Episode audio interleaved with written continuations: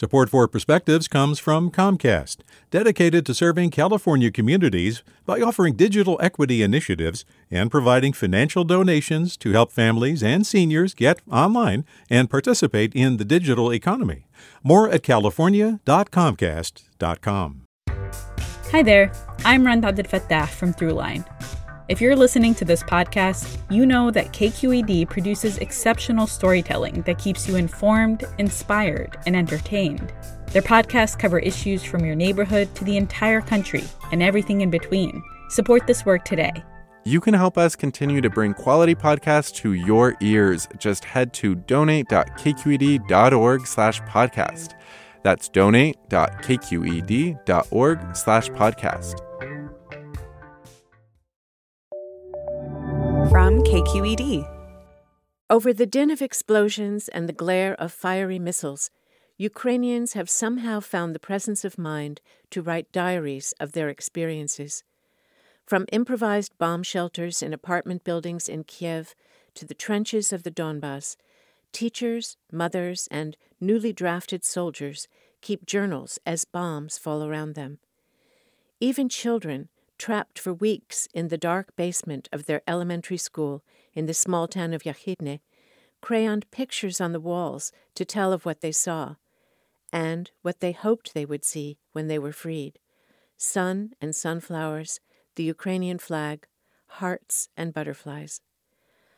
I find these tenacious diarists especially moving because we recently discovered my grandmother's diaries written about her life in Pavlich, a shtetl southwest of Kiev more than a hundred years ago. As a young woman with just a few years of schooling, my grandmother wrote in Yiddish and Russian about seeing her father come home from the war in a tattered uniform, the ravages of tuberculosis, refugees from destroyed villages, and her own journey into exile to Chicago. She also wrote by hand, at night, by candlelight, seeking solace in a world torn by strife. That was a different war, the Russo Japanese War, and different destruction, pogroms, not Russian tanks. But I feel that her impetus for keeping a journal was just like the Kiev diarists of today. We are so grateful to have these books of her memories, and I hope that the children and grandchildren of the journal keepers in Kiev will be able to read of their relatives' lives in peace and security someday. With a perspective, I'm Elaine Elinson. Support for Perspectives comes from Comcast, dedicated to serving California communities by offering digital equity initiatives and providing financial donations to help families and seniors get online and participate in the digital economy. More at california.comcast.com. Hey, it's Avery Trufelman, host of Articles of Interest. And I've got to say, I've been a fan of KQED ever since I was a little kid and I would come out to San Francisco to visit my grandma. It was just what we'd always turn on every time we got in the car, every time we were making dinner and turning on the radio. It was always KQED.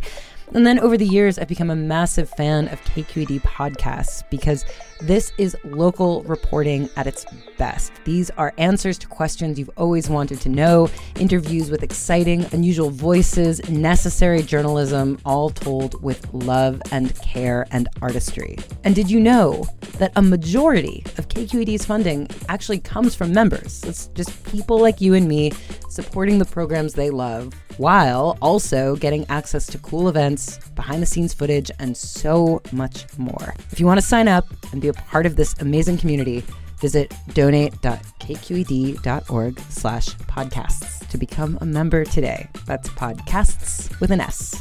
Thank you for listening and thank you for your support.